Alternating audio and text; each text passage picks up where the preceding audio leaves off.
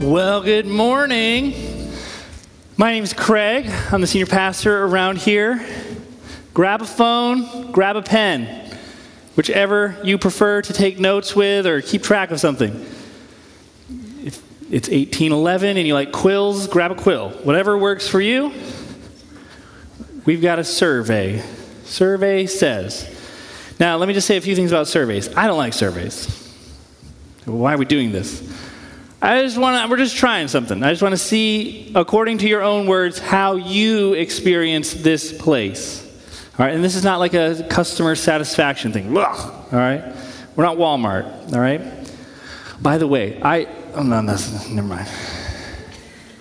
So here's what we're going to do I get asked questions like, how should I fill out surveys? Okay, there's just one word honestly. Okay? You're like, this is my first Sunday here. Well, uh, just what did, don't worry about it. Don't worry about it. Just ponder this, all right? But questions like, all right, you know, like I, when I was in high school, I tried to work at Best Buy, and someone told me, like, oh, when you fill out the survey, like, answer on the extremes, right? Don't answer in the middle. They don't hire people who answer in the middle. We're not trying to, like, be clever with this survey. Just we want you to, what, how do you experience this place, okay? So, eh, how do you fill out the survey? You fill it out Honestly. Okay, great. All right, so it's 10 questions. 10 questions. I know there are some anxious test takers in the room.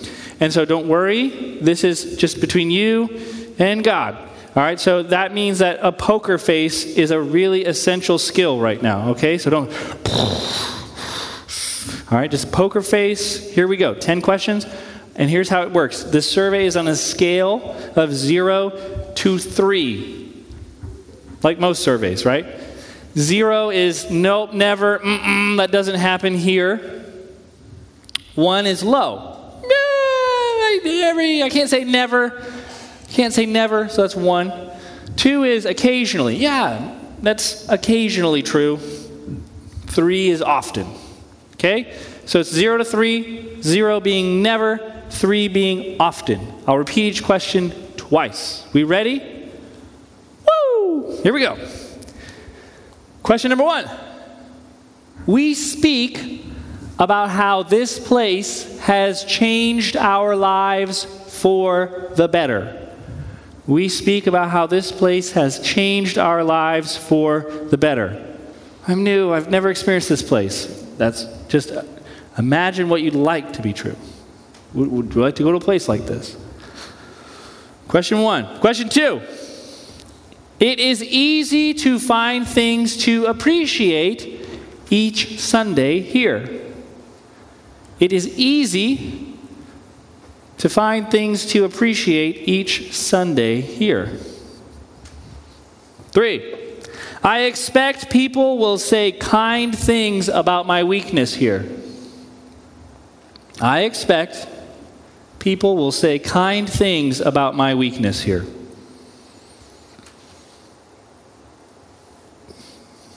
Number four, we regularly become more joyful when we come here. We regularly become more joyful when we come here. Number five, when things are going wrong, I still feel peaceful here. When things are going wrong, I still feel peaceful here. Is that the rain? We have my the AC breaking. It is kind of peaceful, right?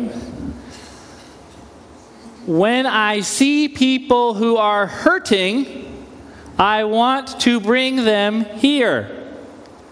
And when I see people who are hurting, man, Compass Church, it's where you need to be.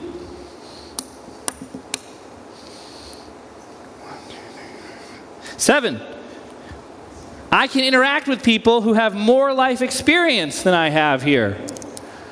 I can interact with people who have more life experience than I have here.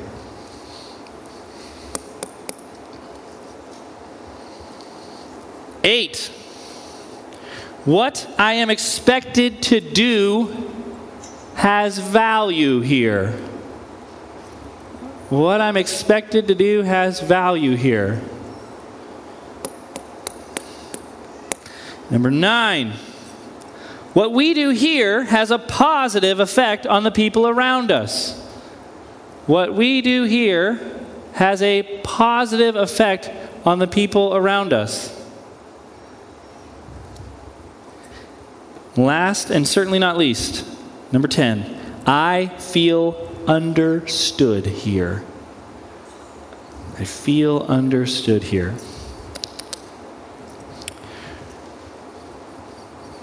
Remember, this is a very important time for you to work on your poker face. All right, add up your totals. Here's what just happened. Uh, one of my uh, extreme influences, he's just a, a, person who's really shaped a lot of my perspective. His name's Jim Wilder. He is both a theologian and a psychologist. Uh, this is one of his joy surveys. You have just I didn't hear the word joy in there. This is a survey all about joy. And the score that you have measures is this a low joy environment or is this a high joy environment for you? And again, that prepositional phrase is clutch for you. All right? Your neighbor, they may be like, this is great. And you be like, this is awful. And we, we hold both those things as, yeah, that's one person's experience and this is another. All right? So we're going to look at we're going to look at the results in just a second and just keep in mind these are not the last words for your life, okay? If you scored between 0 to 12, we are a failing church. Ouch. 13 to 22 means we're almost sustainable. And then when we get into the range of 23 to 30, we're starting to experience healthy soil. 0 to 12 is a failing church. Now, I just have to say when I when I was like getting ready to compile this and present it, I found a temptation present within myself of like, failing church? Like, do we have to say failing? That sounds kind of harsh. Like, maybe we could just say, like, room for improvement, right? But I had to recognize that own anxiety within myself of like, hey, sometimes the hardest thing to do is just to face reality. And if this is a place where you never feel understood here, you, you have hurting people in your life, you're like, keep them away from Compass Church. A healthy thing to do is say, yeah, like these are areas we're failing in, and we need to face that. This is, again, this isn't the last word in our lives, but why is this so important? Why, why do we care about the joy levels around here? Isn't joy just a nice addition to a, a regular life? Like, what, what, why do we care about joy? Past four weeks, we just finished a series. We were talking about the mission of the church. What is it we're trying to do here? All right, we said we're trying to create space for people to discover Jesus and find their place in his story. We cannot do that if we're a low joy place. The mission of the church, discipleship, Seeing Christ formed in people we love. Seeing people who are far from God be brought to God. Seeing people grow in their relationship with God. We cannot do that if this, if this is a low joy environment. We just can't. Uh, a really good childhood friend of mine, we were talking last week, one of the best people in the world. And I know we grew up, we grew up in church together. We got in a ton of trouble at this church, him, him more than me, but I know he's not going to church right now. And this is just a thing that happens when you're a pastor. Uh, like people just give you their church stats. They find out you're a pastor. They're like, "Oh my gosh, I haven't been to church in like six years." Like we, Amy and I, we were buying a crib once from somebody on Craigslist, and they were just like, "What do you do?" I'm like, "I'm a pastor." They're like, "Oh, we haven't been to church in three years." I'm like, "I, I wasn't gonna tell. I just need a crib." But since you brought it up, and he, uh, he's like, man, you know, he's like kind of, kind of being phony with me. I can hear, like, yeah, you know, blah, blah, blah, God. Well, tell me about that. And he goes, well, if I'm being honest, I stopped going to church. I don't go to church. I don't like church. Why? Church is full of hypocrites. Ow, yeah, yeah, yeah.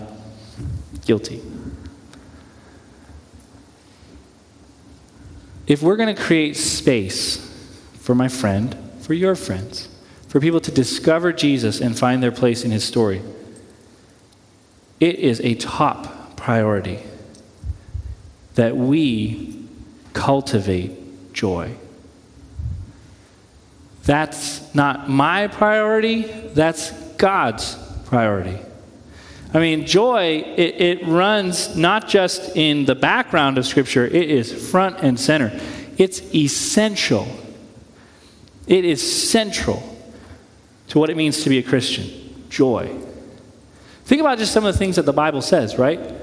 You know, when uh, Jesus says in Matthew's Gospel that when we die, we hear things, Christians hear, well done, good and faithful servant, enter into the joy of your master. John, who wrote his gospel, said, I write these things in order that your joy may be complete. The Old Testament prophets would say things like, The joy of the Lord is our strength. Joy is not this peripheral, like, oh, it'd be nice if I get around to joy. Joy is rocket fuel for our transformation. Joy is rocket fuel for our growth. You can't grow without joy. Do they still say the Pledge of Allegiance in school? Every day. All right, I have a teacher saying every day. Do you know why we say the Pledge of Allegiance in schools every day? It's not because they're trying to just fill time with things. Like, ah, you know, rote memory is a good thing. Let's just have these kids memorize this thing. They're trying to build a group identity.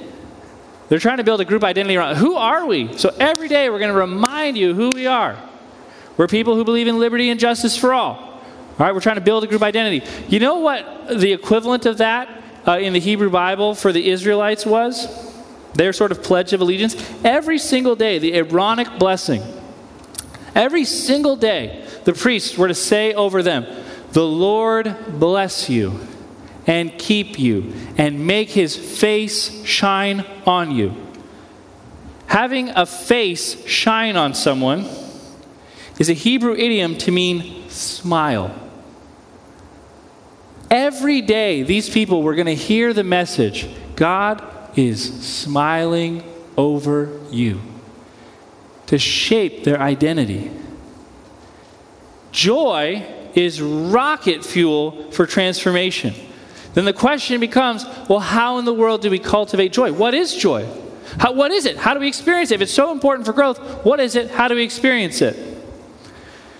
Part of the reason why we really struggle with just pursuing joy, experiencing joy, and understanding joy is because there's a lot of bad theology and bad ideas about what joy really is. I can't tell you how many times I've heard people say, joy isn't happiness. It's like, yeah, that's true, but I don't really often hear that from very joyful or happy people, so it's confusing, right? They're like, joy isn't happiness, I know, because I'm not happy or joyful. It's like, okay, thank you. Still don't really know what joy is, though. I'm going to ask for forgiveness in advance. You may have this on your wall. You may have this plastered somewhere, like in your bathroom. It may be at your grandmother's house. I, no judgment here, okay? I'm just asking for a little bit of grace here, all right? There is an idea floating out there, a definition of joy that I do want to just ask are we open to another perspective on this definition of joy? Okay, and again, if this is very near and dear to you, just apologies in advance. But there's this old acronym about joy that we've used to define joy, and I just want to say, Ooh, that's not a recipe for joy.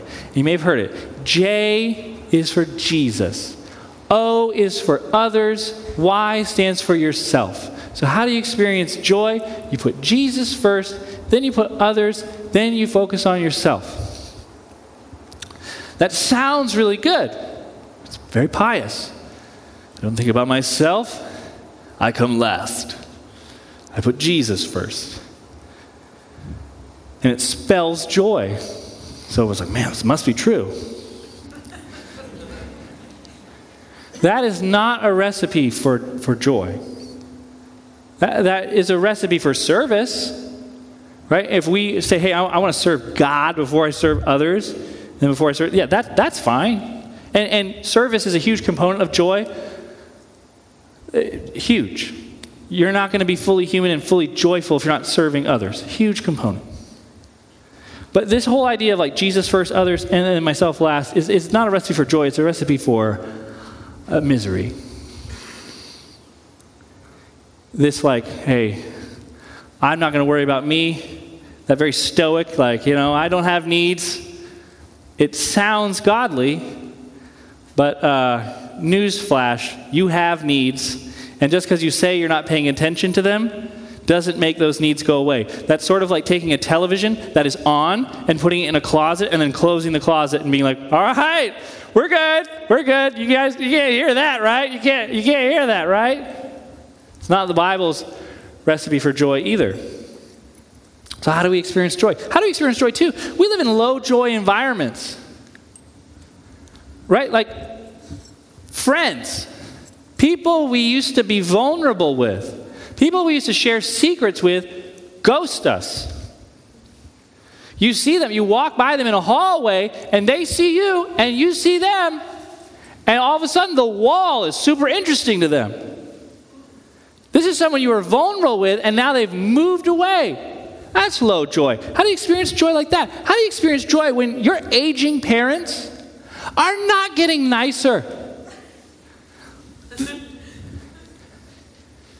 It's like, man, like, I sure do love you, but I kill. Those, those are things that can really chip away at our own identity. Am I going to be like that? Is this my future? I mean, what does that say about all the past joys we had that now they're, they're just so miserable? Or maybe you had to go to Mizzou because you didn't get into the college of your dreams. Kidding. You ever been at a party though, and you introduce yourself to someone, and you're like, hey, well, what do you do for work? Oh, I'm the content manager for Nike. No kidding. What do you do? Oh, I'm the brand ambassador for J. Crew. Whoa, what do you do? Ah, how do I say in a really impressive way, I'm a bank teller? When your hopes and dreams didn't get realized, it seems like everybody else is doing it right. See, we live in low joy environments. How can we be joyful people when life can be so disappointing? Fortunately, we have a guide. The book of Philippians was written in an incredibly low joy circumstance.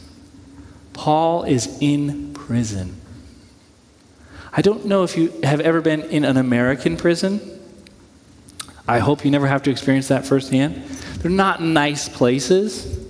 Roman prisons, especially not nice places. And what's Paul there for? Well, you see, he was like a rock star in Judaism. But then he has this, this experience on the Damascus Road where he meets the resurrected Savior. And it changes the trajectory of his life. And so he starts preaching Christ, and his old community that he was once a rock star in now has rejected him. Talk about being ghosted by your friend. And now he's in jail for it. If anyone has an excuse to just air out some grievances, it's Paul. But what does he do instead with the book of Philippians? he uses it to spread joy. The, the word joy or root forms of the word joy are used some like 30 times in this short book.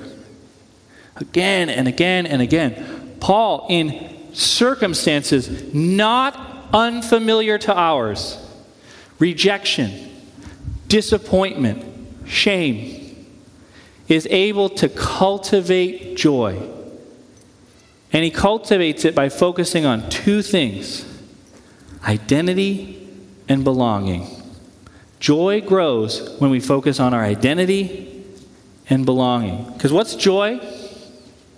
It's really hard to define joy, isn't it? Right? We talked about what it isn't. But joy, according to Jim Wilder, is that sensation, that, that smile that comes to our face when people are glad to be with us. Joy is that glad to be together feeling.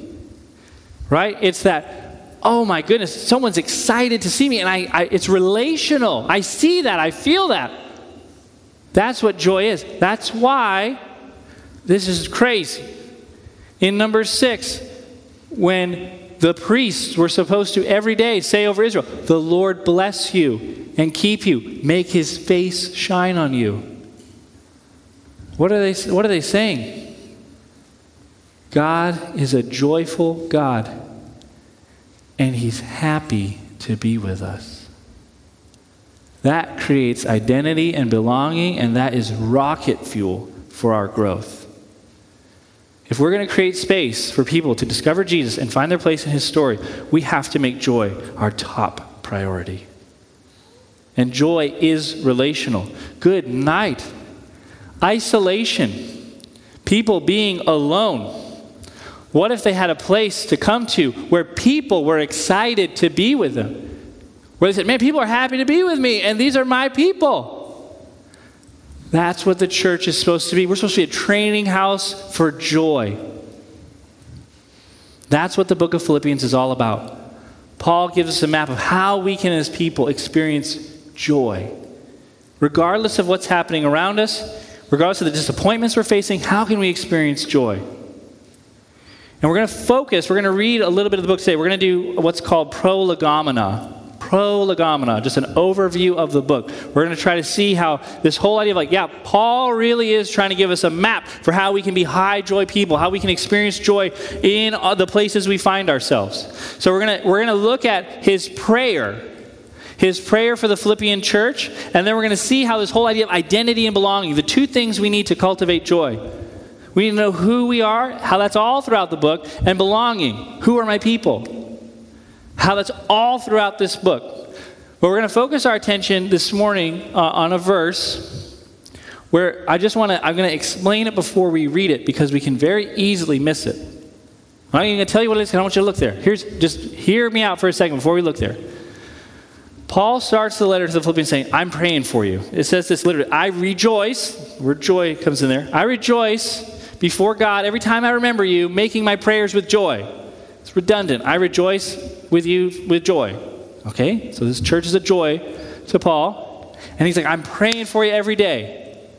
Well, what's he praying? Here's what he says This is my prayer. A few verses later, you got to wait like three verses for it. He says, I'm praying for you every day. What's my prayer? Six verses. What's my prayer? That your love would abound in all knowledge so that you'd be able to discern what is right. We read that verse backwards. We think, here's what's Paul's prayer for us I pray that your knowledge would abound and then you'd love each other. Okay? That's not what Paul's saying. Paul says this My prayer for you is that your love would grow, would multiply, and it would result in knowledge. Here's what Paul is saying about how we grow it's not about what you know, it's about who you love. It's not about what you know, it's about who you love. And then he maps out what it looks like to be loved by Jesus. And it changes our identity and it gives us a powerful sense of belonging. So if you have a Bible, please turn with me to Philippians chapter 1. Philippians chapter 1, we're going to be reading verses 3 through 11. And again, we're not, we're not skipping the intro. We're definitely going to get there. This is just meant to be an overview of the book. And the heart of what Paul is saying is verse 9. But I want to give you some context around it. So here's what we're going to do I'm going to read this. After I'm done reading, let's pray. So, but when I finish reading, this is what I'll say. I'll say, This is the word of the Lord. And you guys can say, Thanks be to God. All right? We good? We good. God bless you. Here we go. Philippians 1 3. I thank my God every time I remember you. Literally, I rejoice every time I remember you. In all my prayers for all of you, I always pray with joy because of your partnership in the gospel from the first day until now. Being confident of this, that he who began a good work in you will carry it on to completion until the day of Christ. It's right for me to feel this way about all of you, since I have you in my heart. Whether I'm in chains or defending and confirming the gospel, all of you share in God's grace with me. God can testify how I long for all of you with the affection of Christ Jesus. And this is my prayer. Six verses later. What's he, what's he trying to get to? That your love may abound more and more in knowledge and depth of insight, so that you may be able to discern what is best and may be pure and blameless for the day of Christ filled with the fruit of righteousness that comes through Jesus Christ to the glory and praise of God. This is the word of the Lord. Hey, God, I just confess. It is so easy for me to lose sight of joy. It's easy to live in the tyranny of the urgent. It's easy to live in the shame of fearing what others would think of me. Father, I pray that you would help us to be a church community where joy becomes our highest priority and we learn and grow the skills to return to joy. I ask all these things in Jesus' powerful name. Amen. Returning to joy. You're like, well, I didn't really hear the word joy in there in that prayer. Here's what Paul's talking about. Listen with me again. Here's what he says I thank God. I rejoice. There's joy. I rejoice. Every time I remember you, in all my prayers for you, I always pray with joy. Then down to verse 7. It's right for me to feel this way. How does he feel? He feels joy about the Philippian church.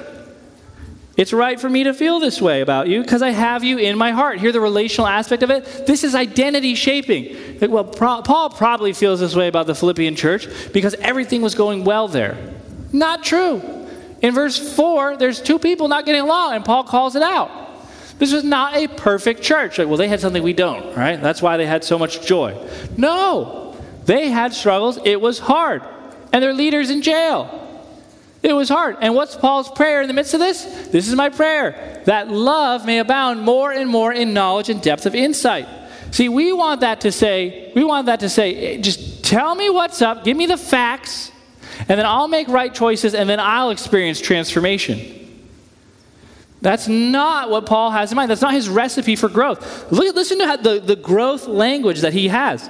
He says this in verse 6. He says this I'm confident that he who began a good work in you will carry it out to completion.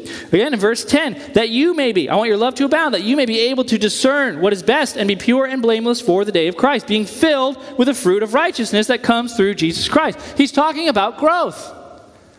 We have, we have a bias toward progress. As people, if we're not experiencing progress, whoo, nothing can kill your joy faster. And Paul's saying, I want you to progress. I want you to mature. I want you to grow. That's what we say. We, that's how we use that language. We want people to find their place in His story. We want people to come in here and say, like, I didn't have a clue which way I was going. I met Jesus, and now I know who I am and where I'm headed. That's Paul's prayer for the Philippian church. How do they get there? Joy. And what's he saying about that? He says we start there. We start with a relationship this identity. I pray that your love would grow and that it would result in knowledge. Look at it again. This is my prayer that love may abound more and more in knowledge and depth of insight so that you'll know what's best. Love comes first. That is not how we Westerners, after the Enlightenment, think. But it's true, and all you need to do is find someone who is the opposite political party that you are and lay out the facts. That is an exercise in how to start an argument. You're like, well, you know, there's, there's, there's truth, right? They just see it. They have their own facts. Maybe identity and belonging are more powerful and we see we see the world through a filter. You would not want, have wanted to know me as a 21 year old man because a very key component of my identity was new england sports fan. And you're, you guys are not wincing because maybe you may have not met many new england sports fans. It is an obnoxious fan base I mean, I remember growing up going to Fenway Park and watching Red Sox fans fight each other just because. All right, it is just a gnarly place. All right, it was just wild. I remember, I remember I'm sitting with season ticket holders at, uh, at Gillette Stadium. Uh, we're watching Tom Brady in his glory days, and a dude falls on us, and the guy beside me is talking to me normally, and he just starts punching the guy like hard, bang, bang. I'm like, what are you doing? And he's like, oh, I just sit with all these guys all the time, so I got to kind of you know, join in on this stuff. I'm like, that's crazy, right? What's happening? It's not fact based. It's identity based. This is who we are, and this is what we do. We don't just like the Patriots, we hate everybody else. We don't just love the Red Sox, we hate the Yankees. That's just who we are and what we do. I didn't do this because I didn't want to get run out of town, but if I were to put a blue picture on the background with a little bird in it and say, This is just beautiful design. I just love how this Jayhawk just is just looking so victorious and strong and powerful. You would get feelings about me. You're not thinking about that, well, yeah, that actually is kind of a good design. No, that's gone out the window because of identity. Identity is so powerful. This is who I am, these are my people. Listen to how Paul talks about who we are and who are our people. He says this It is right, verse 7, for me to feel this way about all of you since I have you in my heart. It's right for me to have joy. I've got you in my heart. And then he goes on. This gets crazy. Whew. He says this. He says, uh, I, whether I'm in chains or defending and confirming the gospel, all of you share in God's grace with me. Who are we together? We are recipients of grace. Here's what's amazing about the word grace. Okay, I want this half of the room. Just try this with me. All right, this half of the room, say the word chara. Okay, great. Chara, okay? This half of the room, say the word charis. Okay, ready? Charis. Okay? Charis. Great. On the count of three, you guys say chara, you guys say charis. Okay? You guys say whatever you want. Okay? Ready? One, two, three. All right, you guys hear how similar those words are? The word chara is the Greek word for joy, and the word charis is the Greek word for grace. Bauer's lexicon, which is the definitive lexicon of the Greek New Testament, says this In the first century, the words joy and grace virtually indistinguishable. What does it mean? If we are recipients of grace, that means we have God's unmerited favor. To have grace is to have favor. To be a recipient of grace means we have favor. If you favor something, you like it. What it means to receive grace is to receive God's pleasure. He likes you, He delights in you. You're like, what about sin? Right? Like, I do bad things. Doesn't that like kind of negate God's delight? Look with me. One of the, one of the things, look with me in verse 11. You just, if that's your question, here we go. Verse 11. Filled with the fruit of righteousness that comes through Christ. Okay. Through Christ is the prepositional phrase used, but he's already used it twice earlier in the chapter. In Christ. It's one of Paul's fra- favorite two words to use. In Christ. We complicate things around here so much. All right? What does it mean to be in Christ? Uh, all right, let me just illustrate to you really simply. We've done this before. We're going to do it again because we've got to get it in our bones. What does it mean to be in Christ? Where are we right now? Church, sanctuary. We're in a sanctuary, okay? You are in a sanctuary. I am now not in a sanctuary. I am out of the sanctuary. Hey, shepherd. Uh, so when I look at you, I don't see you, I see the sanctuary because you're in the sanctuary. I can't see any of you. I see a pale blue wall. What color is this? Pale blue. Because you're in the sanctuary. That's what it means to be in Christ. When God looks at you, who does he see? Jesus. What does he think about Jesus? Does he like him? Well, he introduced him to the world as this is my beloved Son, in whom I am well pleased. Now we're starting to make sense of some of the messages of the Bible. The joy of the Lord is our strength. What if God rescued us to be with Him? He actually likes being with us. What if, what if the relationship creates joy? And what if that's what it's all about? Joy is rocket fuel for growth, and we all gravitate toward joy. We do. The reason we got to prioritize joy is because if we find ourselves in low joy environments, we're always going to be sneaking out to find more joy.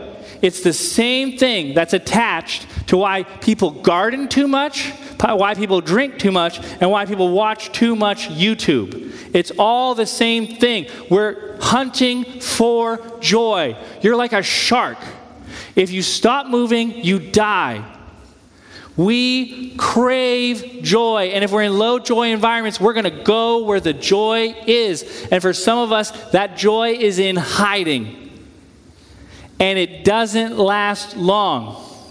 That's why it is crucial that you hear Paul say, This church had problems. Just look at chapter 4. He gets into some of those problems. But he starts with joy, because that's how people transform. That's, that's, that, is, that is just the rocket fuel in your own transformation. Joy. And if we don't prioritize joy, the enemy of joy sneaks in shame. Joy and shame work against each other. Where joy is high, shame is low. And when shame gets high, joy goes down. Joy and shame work against each other. Shame is anti joy. When we find ourselves in low joy environments, we motivate ourselves and others through shame. That's not how Paul works. That's not how he works at all. He reminds the Philippian church who they are. Then, all the way in chapter 4, Look at what he says when he finally starts to address some of the problems. Chapter 4, verse 1. Therefore, brothers and sisters, what's that? Identity and belonging. Whom I love and long for, my joy and crown. Stand firm in the Lord. Dear friends, I plead with Euodia and I play with. Be of the same mind in the Lord. You hear that? It starts with identity and then gets to now we can talk about problems. Prioritizing joy does not mean we bury problems. No, no, no. But it does mean we participate in healthy correction. And that's what we start to see Paul doing. And Paul is, make no mistake, Paul is trying to get at the Philippians' identity. Philippi, you may know, was named after Alexander the Great's dad, Philip. It was a Greek colony, then it got taken over by Romans, and then essentially became the Florida of the Roman world. Retired soldiers would settle there, and it was a center of economic prosperity. Right? It's the Florida of the Roman world. What happened, though, was the residents of Philippi were granted honorary Roman citizenship. They didn't deserve to be Roman citizens, but they were granted Roman citizenship. And they were very proud of their Roman citizenship. How does Paul get at their identity? Philippians 3:20. But our citizenship is in heaven. And from it we await a savior, the Lord Jesus Christ. It was good to be a Roman. Better to be a Roman than other things. You had rights and privileges that came with the Roman Empire. Well, what's Paul saying? It's not who we are. Our citizenship is in heaven. It's good to be an American. It's good to be a Republican. It's good to be a Democrat. It's good to be an independent. What do you think Paul would say, though, to the American church?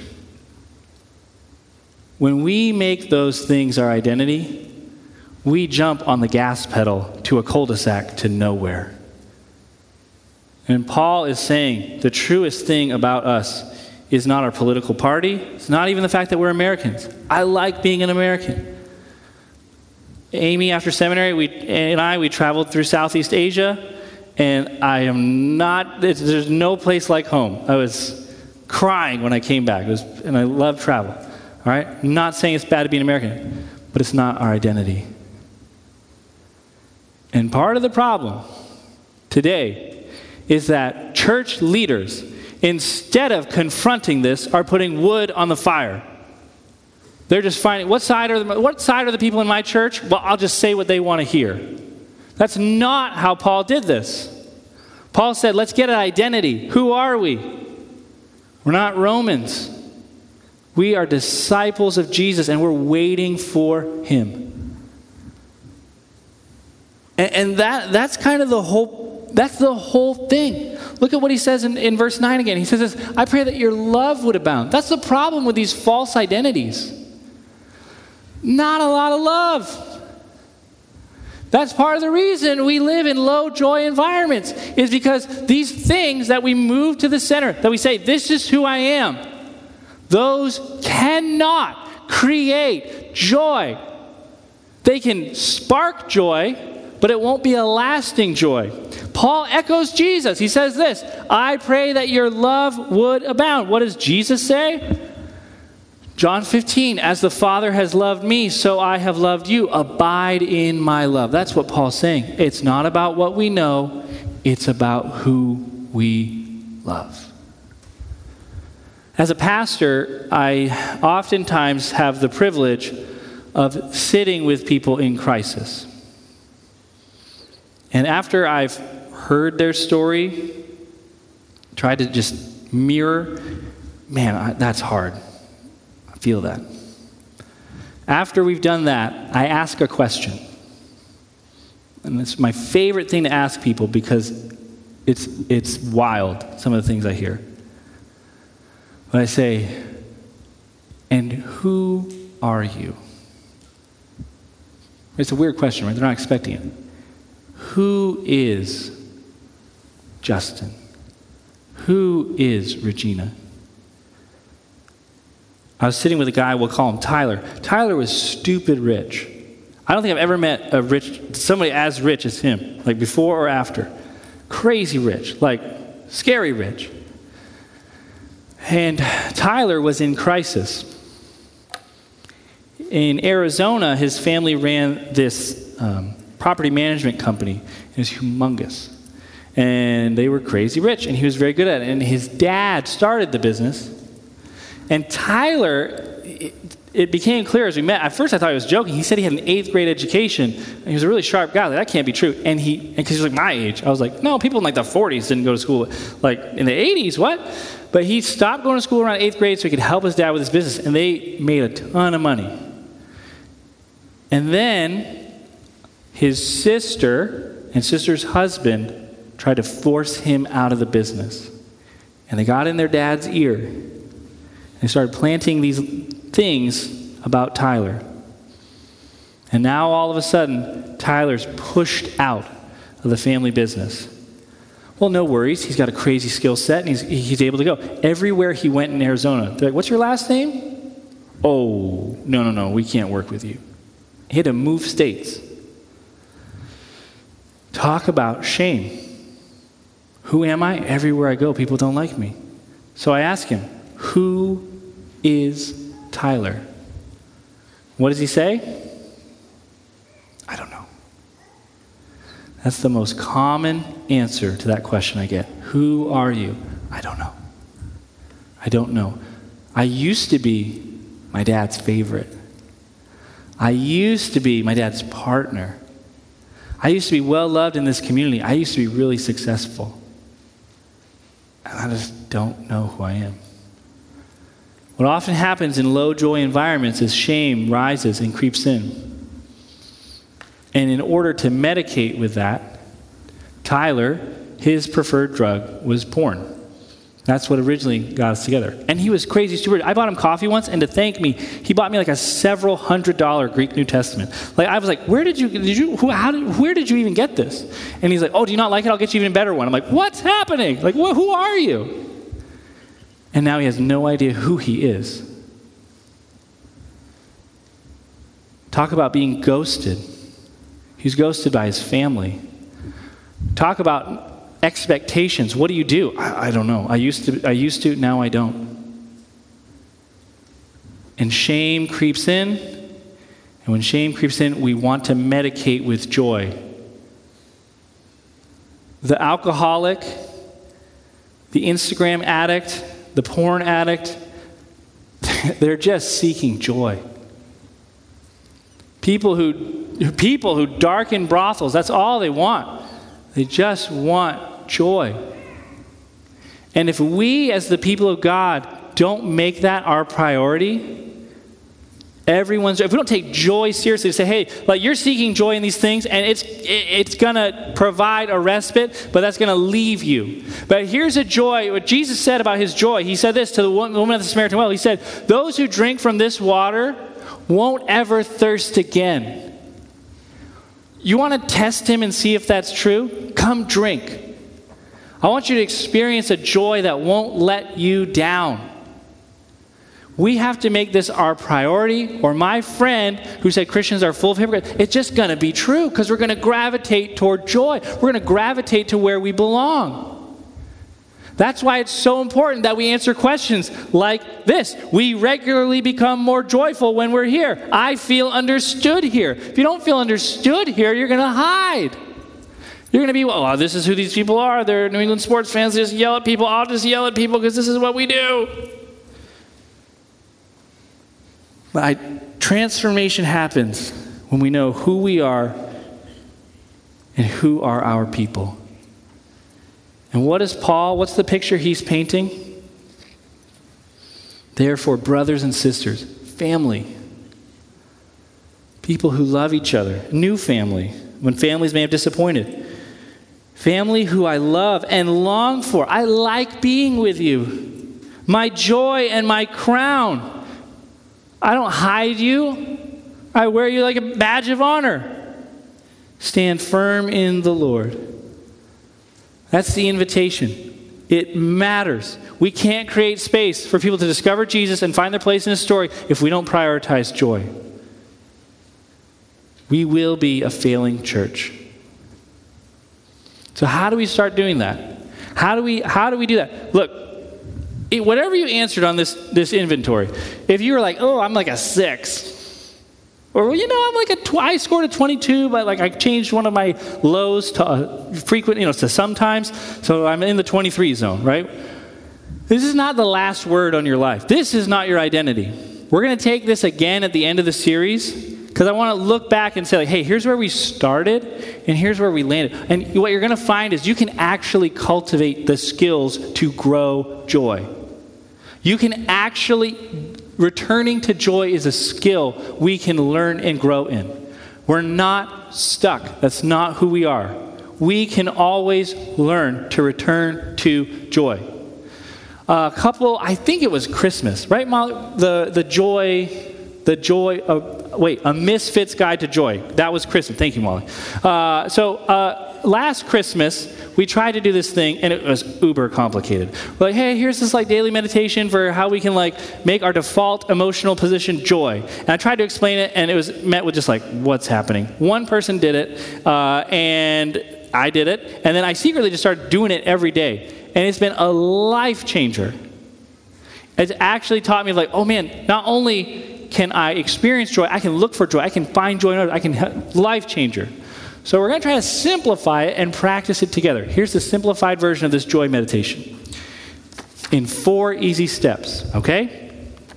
You guys with me? We're ready? Step one for this joy meditation how we can learn to cultivate and grow joy in these low joy, disappointing areas. Step one find five minutes.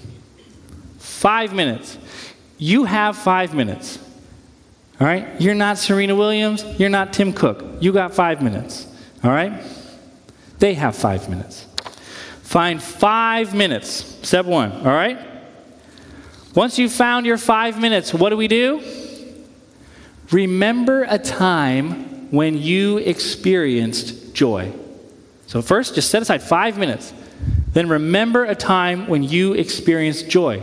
Before the first service, I was talking to someone who they were visiting with their granddaughter, very young granddaughter, and their very young granddaughter, for the first time, said, Papa? And all the grandparents said, Oh, that's joy. That's joy right there. Remember a time you felt joy. For me, I have lots of these joy experiences. Some of them are like when I, the, on my wedding day, when I first saw Amy. Woo! That was a joy, a high joy experience. Some of them were when I had COVID and I'm really sick and delusional, and this little arm pats me and it's Jet. And he goes, Dad, are you feeling okay? Can I get you anything? Right? Hot. What's a time you felt joy? So what would you? Five minutes. Then find a time you felt joy. Step three where did you feel it in your body? That's important. Was it in your heart? Was it in your chest? It was like, oh, yeah. Was it in your gut? Was it on your face? Did you smile? Where did you feel it in your body? We, we have bodies, and it's not by mistake. What we do with our bodies matters. All right, what's the difference between the world's biggest Mets fan and the world's best Mets player? One of those two went to baseball practice. They took their body and they went to the field. The other one just watched. All right? What we do with our bodies matters. Okay? So, where did you feel it in your body? What did it feel like? So, we're going to find five minutes. Remember a time we felt joyful. Where did we feel it in our body? And then, fourth, what does that tell us about God? like, what? That moment of joy, whether it was a, grand, a grandchild saying your name for the first time, a reunion with a loved one. Whatever that joy moment was, what, is that, what does that say about God? Right? Or, or if you want me to put it like how Jesus said it, if you, being evil, know how to give your kids good gifts, how much more does your heavenly Father know what you need before you ask? What does this experience tell me about God? Well, if I delight in my kids like this, how much more does the Father delight in me? If I experience joy at this, how much more is God experiencing joy with me? And as we start to do that, you find this experience happens. You first find you're really skeptical about joy. Hmm, this doesn't feel, this is. And all of a sudden you start to see joy everywhere. And you start to understand, oh, that's what the Old Testament prophets meant when they said, the joy of the Lord is our strength. That's what it meant when the writer of Hebrews said that Jesus endured the shame for the joy set before him. This is what they're talking That's what Jesus meant when he said, the kingdom of heaven is like a pearl of great price, that somebody sold everything they had to go get it. You're like, just sitting in a church with people I don't really like, singing songs I don't really know, that doesn't feel like a pearl of great price. I get it now. This is what this is all about. And we've then, when life disappoints, the message of shame gets harder and harder to penetrate a joy filled heart. So that's what we're going to do. We're going to take this survey again at the end, but we're going to talk about Philippians, how it is a map it's a map for people, for those of us to experience joy in disappointing situations. And what we find is the gospel. Joy is at the heart of the gospel, the heart of the good news of the Christian message. As a church family, we want to really be intentional and remember that good news. So you may have noticed we started taking communion more often. I think this may be like the third week in a row we've taken it.